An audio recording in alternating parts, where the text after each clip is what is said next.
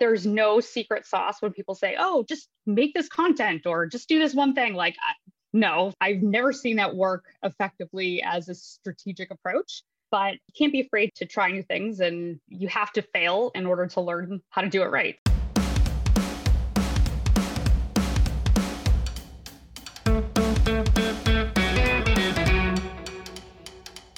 When Ali Kelly joined Jazz HR as CMO, she was the only female executive in the room and was tasked with helping the company thrive after a challenging rebrand.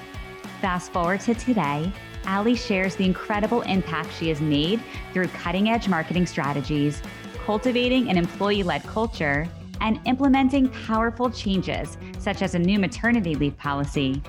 You're about to hear how Jazz HR has become the most intuitive job applicant tracking platform on the market today and how Ali has been a part of the success. Coming up, you'll hear Ali share more about her previous roles that led to Jazz HR and why her non traditional background made her the ideal candidate. She shares how her biggest driver is building new processes within organizations, the true definition of an intraprenista. Ali gives her best tips for job seekers looking to catch the attention of recruiters in 2021. She shares her experience being the only female executive in the room and her tips for listeners in the same situation. Ali shares her best advice for balancing motherhood and your career and why her husband is a huge part of her success. And finally, Ali shares a special offer to try Jazz HR with each of you. This is the Entrepreneurista podcast, presented by Socialfly. It's the best business meeting you'll ever have with must hear real life looks at how leading women in business are getting it done. And what it takes to build and grow a successful company. It's beyond the gram, with no filters, no limits, and plenty of surprises.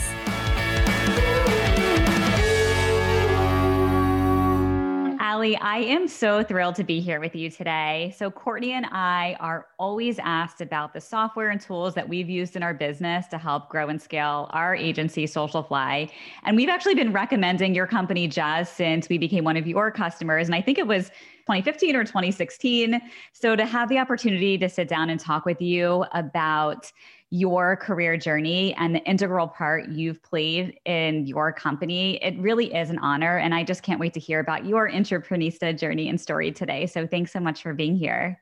Yeah, thanks for having me. I'm really excited. I love that you guys have been a customer for longer than I've been with the organization. So, you know, it feels a little bit like we're on the journey together. Absolutely. Ali, can you share a little bit about Jazz HR for our listeners and what this solution does for small business owners? So, Jazz HR is a powerful, affordable, and really easy to use recruiting platform that's purpose built for SMBs. And it allows them to really compete for talent and do everything from create jobs and post them to all the different channels and job boards to communicate with, with candidates, schedule interviews, find the right candidates, and make those offers. So, it's a phenomenal tool and really, I think, helps position SMBs into the economic powerhouses that they are. Well, I have to share as one of your long-standing customers because we've used Jazz HR for Socialfly for many years. It really is a powerful tool and platform that has definitely helped us scale and grow all of our recruiting efforts at Socialfly. So I would love to hear from you a little bit about your professional background prior to joining Jazz HR and then what led you to a career there. Yeah. So, you know, I didn't have what you would think of as sort of the typical SaaS marketing journey from a professional standpoint. I started out of school in, of all things, the construction and like architectural engineering industry, which is like totally random. And from there, I sort of decided I made like a very deliberate choice to say, I think I really want to be in something that, you know, I'm a little bit more passionate about. So I moved out west and was in marketing for Stein Eriksen Lodge and Deer Valley Resort. So had a wonderful experience out there. And then, you know, after quite some time and a lot of growth there, I decided that, you know, I should probably explore more opportunities closer back to home and moved back east and went really decided that I wanted to go into B2B, right? And that was at the time, it was largely driven by the professional opportunities that I saw and the growth potential that I saw versus really in the business to consumer market. And so I took a job at a company called Lionbridge, which specializes in globalization and translation. And I absolutely loved it because it really married my passion for travel and business. And I got to do what I, you know, was good at and enjoyed and grow in a marketing role there. So I think I grew there professionally probably more than I had anywhere else in my tenure to date or my career to date.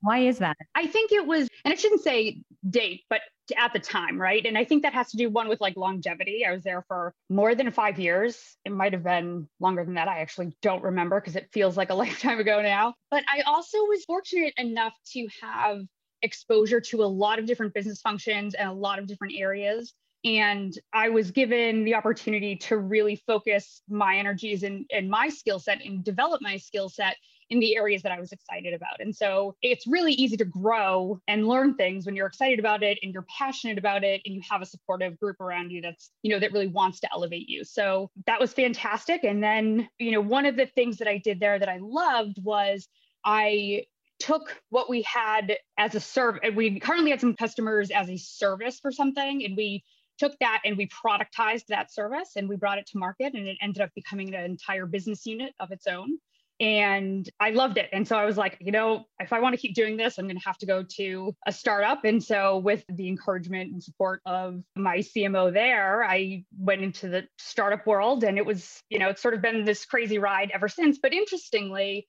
you know, what I've really focused on in my career from that point up until now is going into situations where there's either no go to market function at all or they had one, but it's basically needs to be rebuilt from the ground up. And so this is, I believe, the fifth, fourth or fifth time that I've done that now. And initially I thought it was just sort of a fluke, but like, oh, how many times could this really happen? But it actually happens pretty frequently. I'm not the only person with the skill set, but it's definitely you know where i found my stride what is your first step when you go into a new organization and you realize you need to rebuild something or start something new how do you go about that process yeah, I'm not a guns blazing kind of gal.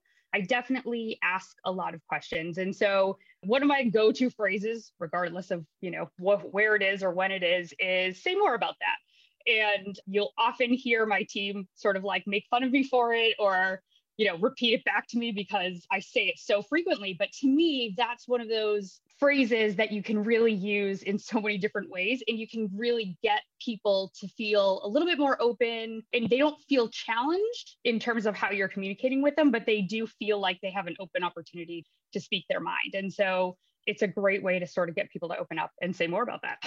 yeah, no, absolutely. I feel like I always say, I ask people why, or I say, tell me more or why, and just get people to keep opening up and ask questions. That's such great advice. For me, I certainly have a few different tools or phrases that I've used over the years or that I've learned over the years because generally speaking, I am not an extrovert by nature. I'm definitely an introvert. And I also have extremely strong opinions. They're very loosely held, but very strong and so for me finding ways to communicate with people that you know makes them feel like we're having an equal conversation and understand that you know it's all about the debate. We're just trying to get to the same place is it's been really useful for me. Yeah that that's so important. So then you decided to join jazz hr as the cmo how did they find you or did you find them? What led you to that role?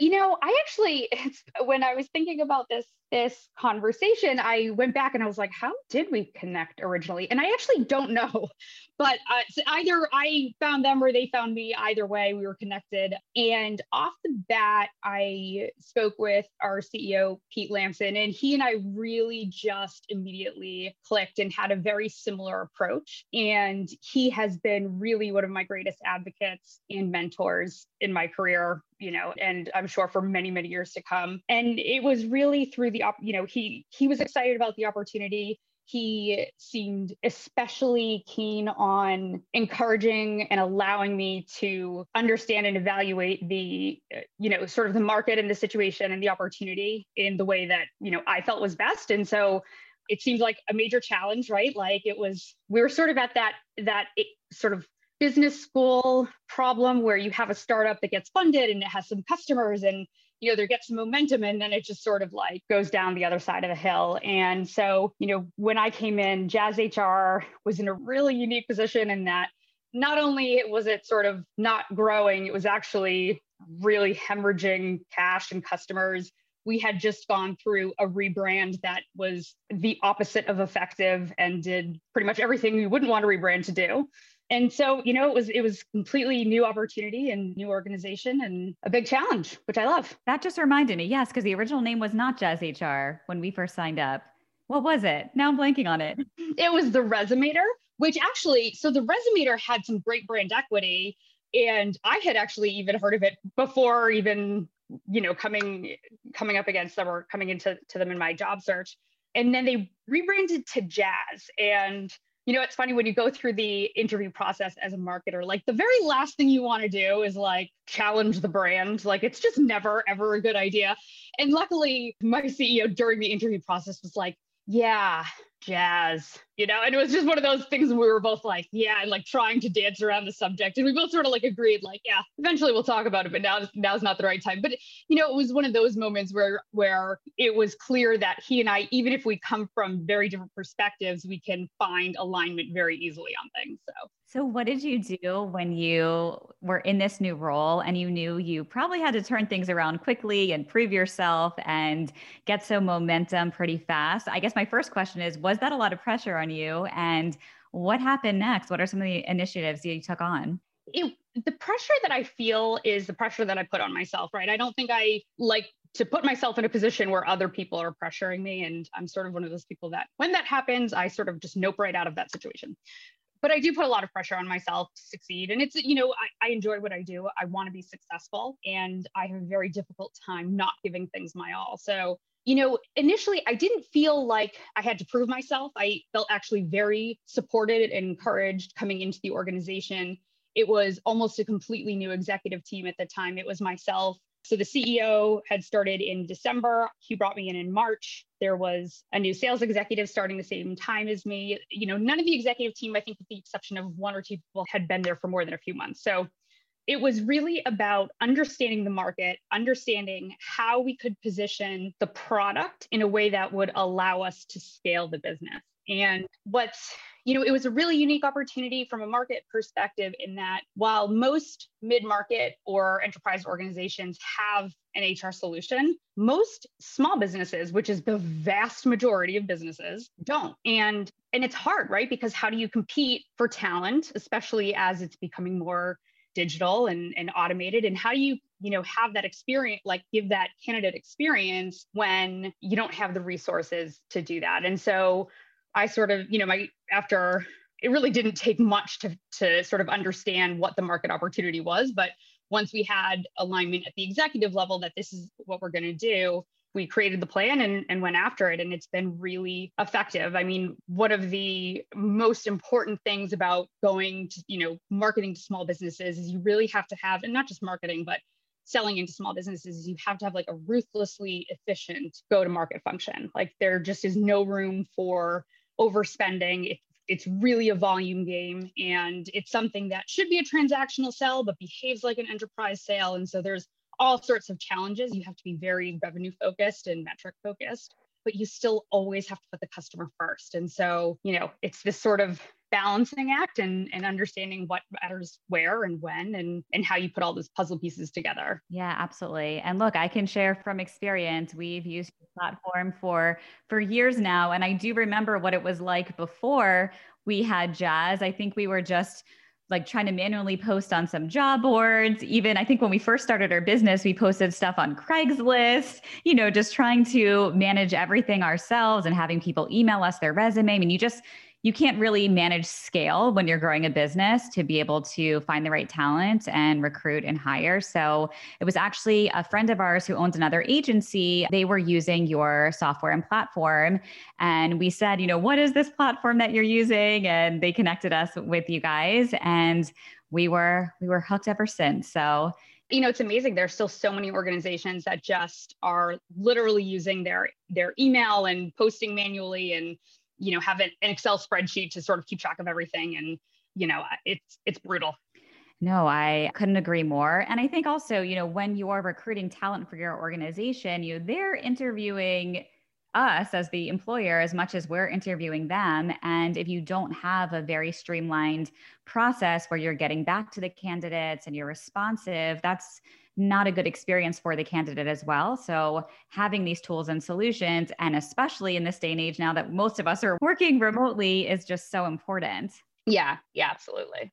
So, for our listeners, uh, some of them are currently looking for a new job or they're looking to make a pivot in their careers. What would you say is your best piece of advice for job seekers in 2021? Yeah, you know, I think regardless of where you are in your career or in your job search, I think it's very important that job seekers take the same approach to personalization as you know brands do to them. And so what i mean by that is if you think about how many things are personalized or catered and content communications ads everything right it's all tailored and it's very personalized it's really important that you're not sending generic you know blasts to employers. And i think what employers are really looking for is not just a match from like a keyword perspective but really feeling that the whole resume or the whole person is going to fit within their organization and so I think now more than ever, that's probably more and more important. And it doesn't take a lot of effort. It's just, you know, it does take a little bit of time. But I also think that it really forces you to understand the potential role. It helps you understand your skill set better and where your opportunities are. And I think that it prepares both sides in the equation a lot, a lot better. Coming up, you'll hear Ali share her biggest strengths and weaknesses as a manager. Ali, so you're currently the only female executive at Jazz HR. Can you tell me a little bit more about your experience and any advice you have for some of our listeners that might be in the same position? Yeah, you know, again, like I said before, I've been really lucky in that every pretty much everyone I work with at Jazz HR from, you know, the actual executive team to, you know, sort of everybody else and even like the board has been really incredibly supportive and I think actively work to elevate me personally and, and professionally. But that, you know, there's always unique challenges being the only girl in the room. And so as an example, when I first got to Jazz HR about probably six months, I don't know, around six to nine months into my tenure, one of the women that was on the marketing team was pregnant and she was very excited. We're all very excited. And then I found out that we actually didn't have a parental leave policy beyond FMLA, which, as all of us who have children are like, oh, oh my God, this is, you know, this is awful. And so these are things where when I would bring them up in executive meetings or to the CEO, and the great thing is there was always positive response and encouragement to continue with that, right? But when it was like, well, but why didn't we have one? Like, why was this not addressed? Like, this is a normal thing to have it's like well we never needed one you know and it's and it's always a little shocking to hear those things and at the same time i mean i certainly understand where they're coming from i will say that the organization and the way things have changed to date uh, i've never seen such a willingness and active just participation in the evolution of a company really and, and understanding and i especially especially think in the wake of some of the cultural shifts that we've seen and political shifts we've seen over the past couple of years, I'm really proud to be part of an organization that really embraces diversity and, and is making you know an active effort to have a better perspective and understanding in the world around them. That's so important. Did you know that the company was going to be like this when you first joined that they would be open to hearing you know what not only what you had to say but what the team had to say and then being so incredible to just make changes right away?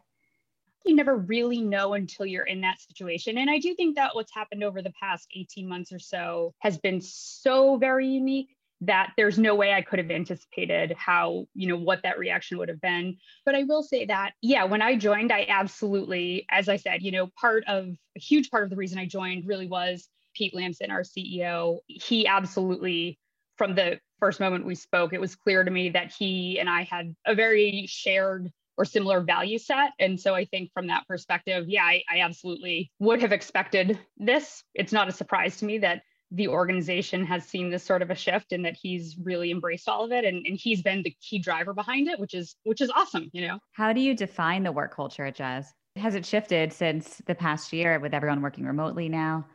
Yeah. So, you know, it's funny as a manager, I try and be pretty self aware of what I'm good at and what I'm not. And I'm pretty self aware that one of the things I'm not great at is like truly managing people. Like I always sort of tell people I need to be managed up. And so I know that not everyone, I'm not a great manager for the vast majority of people, but those folks that I do work with, I think, you know, do grow and, and sort of embrace my approach, which is fantastic for me more than anybody probably. But over the past year, what I've seen is really some of the habits that I have, what I've previously seen as sort of a challenge to my management style, I now see it as a real asset. And so one of the things that I've always tried to do, but that I've been able to do really successfully at Jazz HR is be exceptionally transparent in just about everything that we do. And so that's not just about sharing metrics or where we are as an organization. And I will say that's across the company, right? I mean, if you ask anybody in the company, you know, what we're doing for MRR, what our revenue is, how much cash we have in the bank, there's not a person that doesn't have access to that information. I don't know that everybody knows it off the top of their head because that might not be their role or what they're focused on at the moment, but they certainly have the ability to know. And that information has certainly been shared with them. But so for me as a manager, I, instead of communicating sort of on a one on one manager and, and, going to someone and saying, like, hey, Sam, can you get this going? Or like, we want to do X, Y, and Z. Can you sort of, you know, run with that?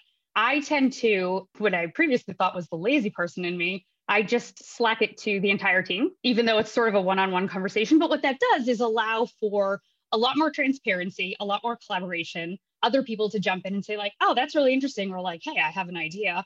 And now that everybody's remote, I've just seen that become such an asset to our team and our growth to the point where our team meetings are actually no longer, they're maybe like 10% business related when we do like our all hands on meeting, which we do once a week. And I had someone, another manager, reach out to me, He was like two days ago, and he said, Hey, I heard the marketing meetings are awesome. You know, I was hoping that like my team could maybe have a few takeaways from that that we could employ in our team meeting. And I was like, well, you know, it's not for everybody and, and fight club rules definitely apply, but you know, here's what happens in those meetings and none of it has anything to do with our business. But what it does is really build our team morale and build better relationships with the team. And so that's been, I think, a monumental shift in how we operate. And we've been exceptionally successful over the past year. I mean, while most of our competitors and most organizations have been struggling and laying off, we've been growing and it's been really amazing to watch. And I'm super excited to be part of it. That's so exciting. And congratulations because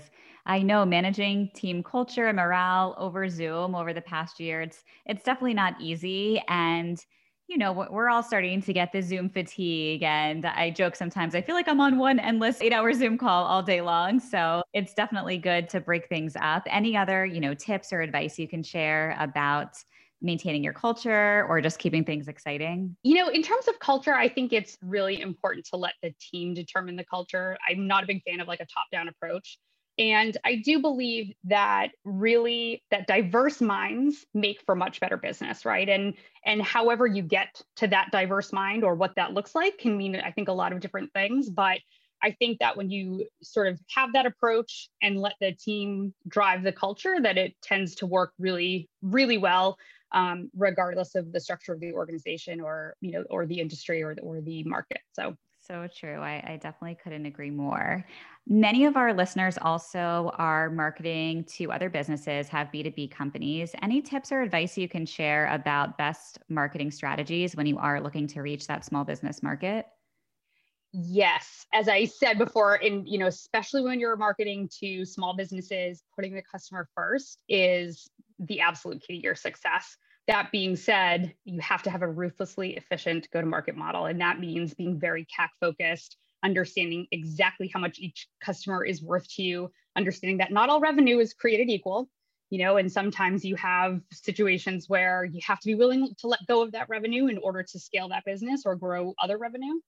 But that there's no secret sauce when people say, oh, just make this content or just do this one thing. Like, no, I've never seen that work effectively as a strategic approach, but you can't be afraid to try new things and you have to fail in order to learn how to do it right. So that's, you know, it's probably the best advice I can give, but it's it's different for everybody. Can you share a time that maybe you tried a campaign or a specific tactic and you were so excited about it, but it just did not hit the mark?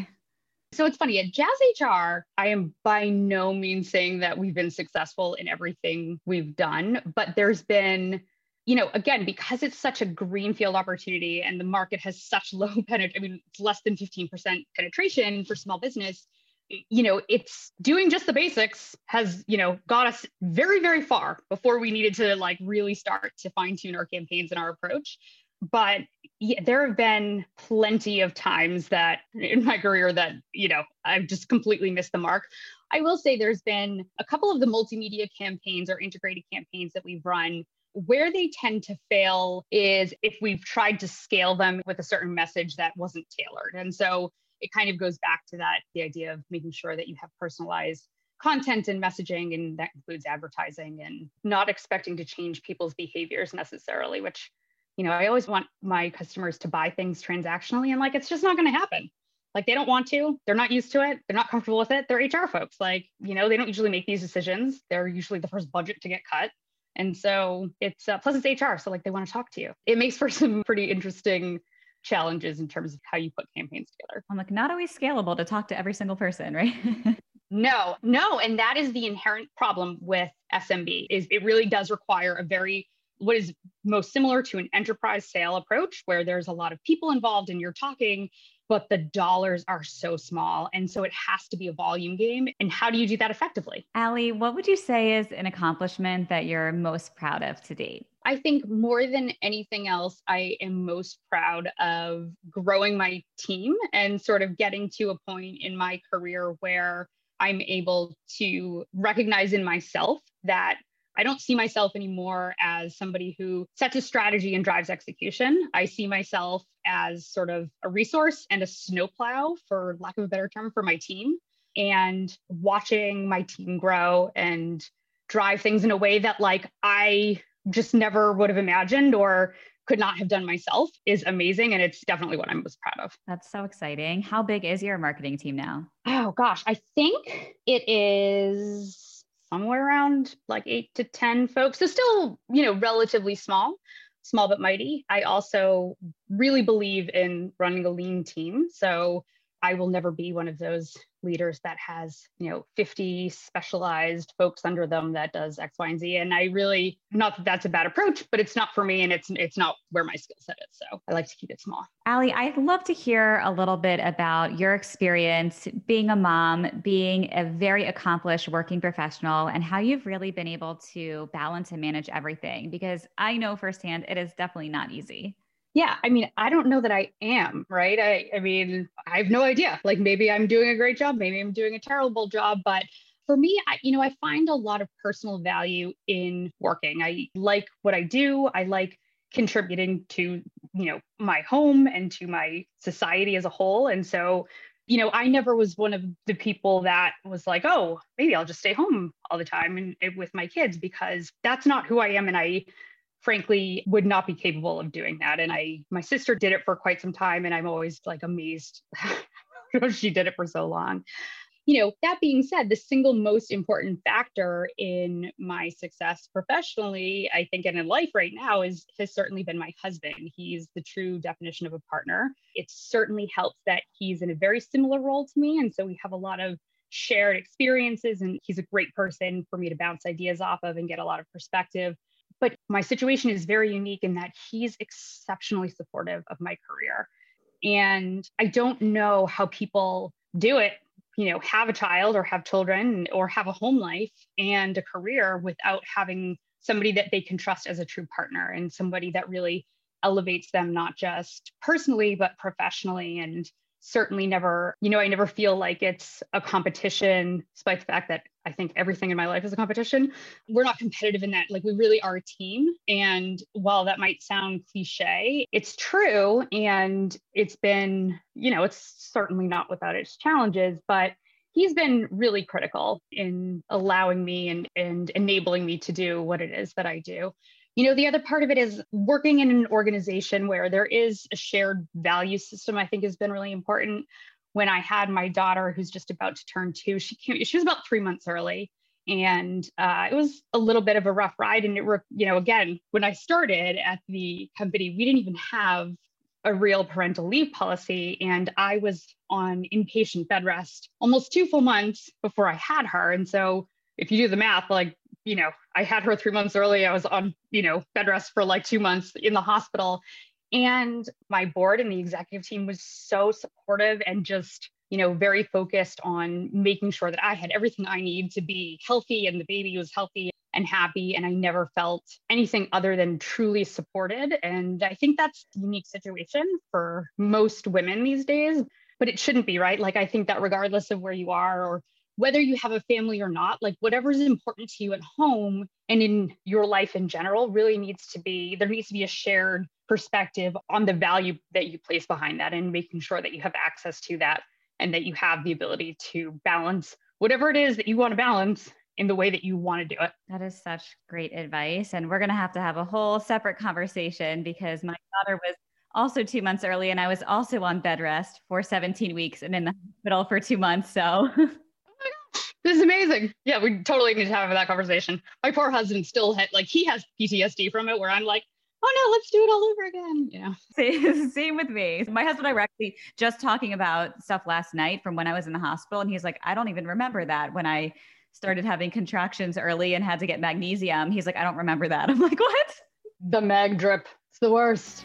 Up next, Allie tells us more about her life outside of work and how she keeps it all balanced plus a special offer for each of you.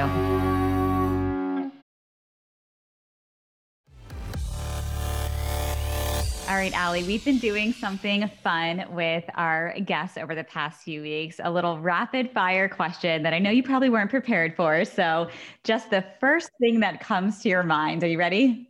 Sure. All right, describe yourself in three words fun, curious, energetic. What is the first thing you notice about someone when you meet them on Zoom?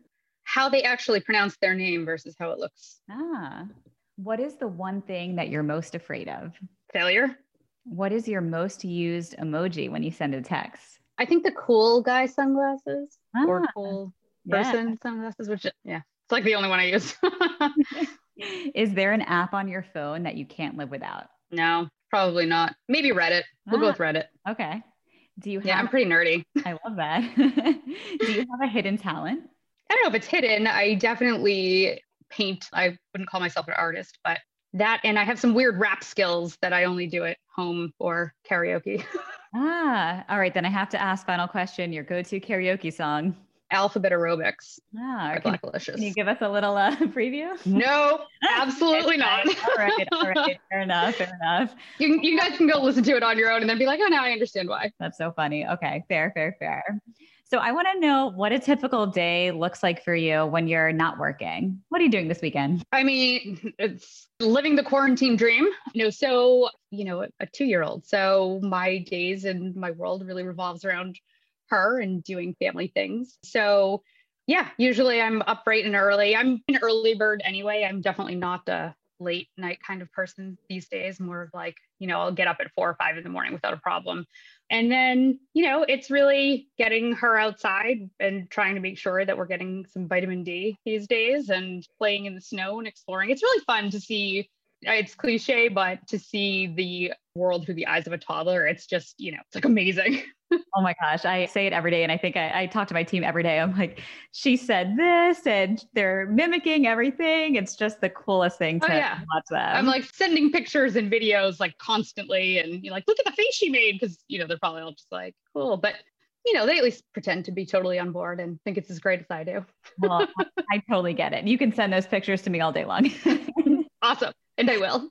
Are there any books that you recommend reading or any podcasts that you've been listening to that you love? So I think I've listened to like 11 or 12 Entreprenista uh, podcasts in the past, I don't know, week and a half of it's just sort of like taken over all of my like audible streams and stuff, which is awesome. Oh, great. But you know, it's funny when it comes to books, I don't love to read business books. I think I went through a phase where I read too many of them. And I think when it comes to reading books, I love the classics. So like my favorite book of all time is The Count of Monte Cristo, which is not an enjoyable read, I think, for most people, but I love it. I think it's an amazing story. I love reading words I find difficult to pronounce, and I think it makes for a fun conversation. So, for sure. Is there anything else our audience would be surprised to find out about you aside from your rapping and karaoke abilities? Not karaoke, just rapping like at karaoke. I can't actually sing at all. Honestly, no. You're an open book. Kind of an open book. Yeah. yeah. It's funny. Like I'm, I'm definitely an introvert by nature, but I also am not at all like a secretive or like I'm not a private person, unlike my husband, who's very private. Do you find it hard to have balance in your life, especially now that we're all working remotely? I know for for me, my little one is at home and not in daycare, so everything's kind of blended. Are you able to have balance and any tips you can share? So, like I said before, I don't know how anybody has a family without like amazing support because so we have in addition to having my husband and a 10 year old and a 13 year old to sort of help with the baby we also have an au pair, which is, you know, she's now part of our family. And so being at home, I actually love this. I'm like, I never ever want to go back. I love being at home at this point in her life and her development. And it's so much fun. And I feel so much more in tune with what everybody in my family is doing. I feel like I get more FaceTime. We go on walks you know, at lunch. And it's so like, I'm finding it so much easier to balance my life and find time, not just for me, but for my family and my friends. And not that I see them often, but, you know, it's, it's really been a positive experience for me, which I, I feel a little badly admitting that because I know it's not for everybody. And I know that there's a lot of challenges, but I love it. Yeah, I get it. I mean, just because of the point in life that I was in as well. So just trying to find the good and everything happened over the past year for sure. Yeah. I mean, it's amazing to watch someone grow. I think about all the things I would otherwise miss. And, you know, it's awesome. Totally. Do you have a favorite mantra or a quote that really defines you or a quote that you are always saying? Uh, so I definitely say to pretty much everybody all the time, I say either say more about that or challenge me on that, right? Because I, like, as I said before, I think it's a great tool to get people to be more open and it makes you a little bit more approachable and people are a lot more willing to challenge your thinking when you really give them that opening. The other thing I will say as a woman, I always tell the women I work with, don't clean up the cake, right? And what I mean by that is, and I'm sure many people have heard it before, but outward or like over the top sexism is one thing, but it's really like the soft sexism that I think perpetuates sort of the challenges that women face in the workplace.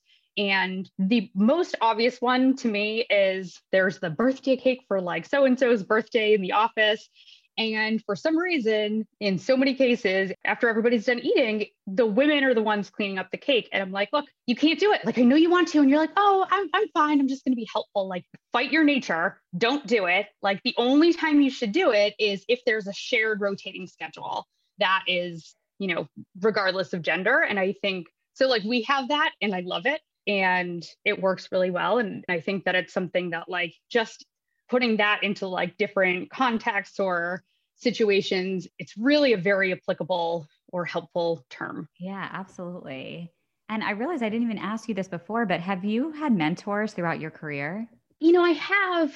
The vast majority of people i've worked with have been men white men for the most part. And so I think whether it has been my deliberate decision to work with a certain type of person that's very supportive and encouraging of women, or it's luck or both, I'm not entirely sure, but I'd say my greatest mentor will always have been my parents, but you know, both personally and professionally. But right now, you know, my CEO and I are very close, and I really admire him as a business person and a mentor and as a leader. And I think that he's been phenomenal for my career and my growth but yeah, there's certainly been some women along the way that have really taken an active interest in my development. And for that, I'm grateful. I think my real only regret is that I didn't encourage or solicit help or advice from more women earlier in my career. Are you making it a point to help mentor, help other women within your organization now because of that? You know, I absolutely am. And it's one of those one of those things where it's always a little bit of a challenge because you never want to i don't like to force myself onto people i also i think i'm super approachable and easy to talk to and but people don't always feel that way about me. And so I try and make myself accessible and be a resource. But unless somebody asks me, I'm not going to go and just push myself on them. No, I totally get it. Well, this has been such an incredible conversation getting to learn more about you and your career journey. I just want to know finally, what does being an Entreprenista really mean to you? Yeah, you know, it's funny because I thought I had this answer all figured out until I started listening to, you know, more episodes of the podcast. And I'm like, oh, everybody else's answers are so great. You know, for me, I think it's really about understanding your skill sets and what you value as an individual and taking that perspective on your career journey, right? Like, I don't think it should have to be one specific sort of progression. You know, I think there's so many different avenues that people can go and really thrive in. And so I think really understanding what matters to you and what makes you tick, and that can change and it should change. You shouldn't ever, you know, the same thing shouldn't always be like the most important thing to you in life. And so as you grow and develop, I think really always sort of keeping a pulse on like what matters to you is, is really important. Absolutely. I, I cannot agree more. Well, Allie, thank you again for sharing your story and journey. Where can everyone find you and follow you? And then I have a very special offer to share with everyone. Excellent. So you can find me on LinkedIn at LinkedIn backslash Allie Kelly on Instagram at Allie Lee Kelly, L E E K E L L Y, and pretty much anywhere that Jazz HR is. So jazzhr.com, LinkedIn, Twitter, and Facebook is jazz.co, and all the other social handles you can access right from there. And we have a very special offer for all of our Entreprenista listeners. You can head over to entreprenista.com backslash jazzhr. That's entreprenista.com backslash jazzhr. Allie and her team is offering you a free job post plus a 21 day free trial. There's no credit card required to sign up. You just have to head over to entreprenista.com backslash Jazz HR to post your first job for free. I highly, highly recommend their platform. It has been an integral part of helping us grow and scale our hiring process. So we're so excited to, to partner with you and have this special offer for our audience. So thank you so much, Ellie. Yeah, and thanks so much for having me. This has been great, and I really appreciate everything you're doing over there. So I'm excited to see what comes next. Yes. Well, thank you again so much. And I'm Stephanie, and this is the best business meeting I've ever had. You can connect with us at socialflyny.com and follow us on Instagram at Entreprenistas. Check out all our latest episodes at entreprenistapodcast.com. Thanks for listening.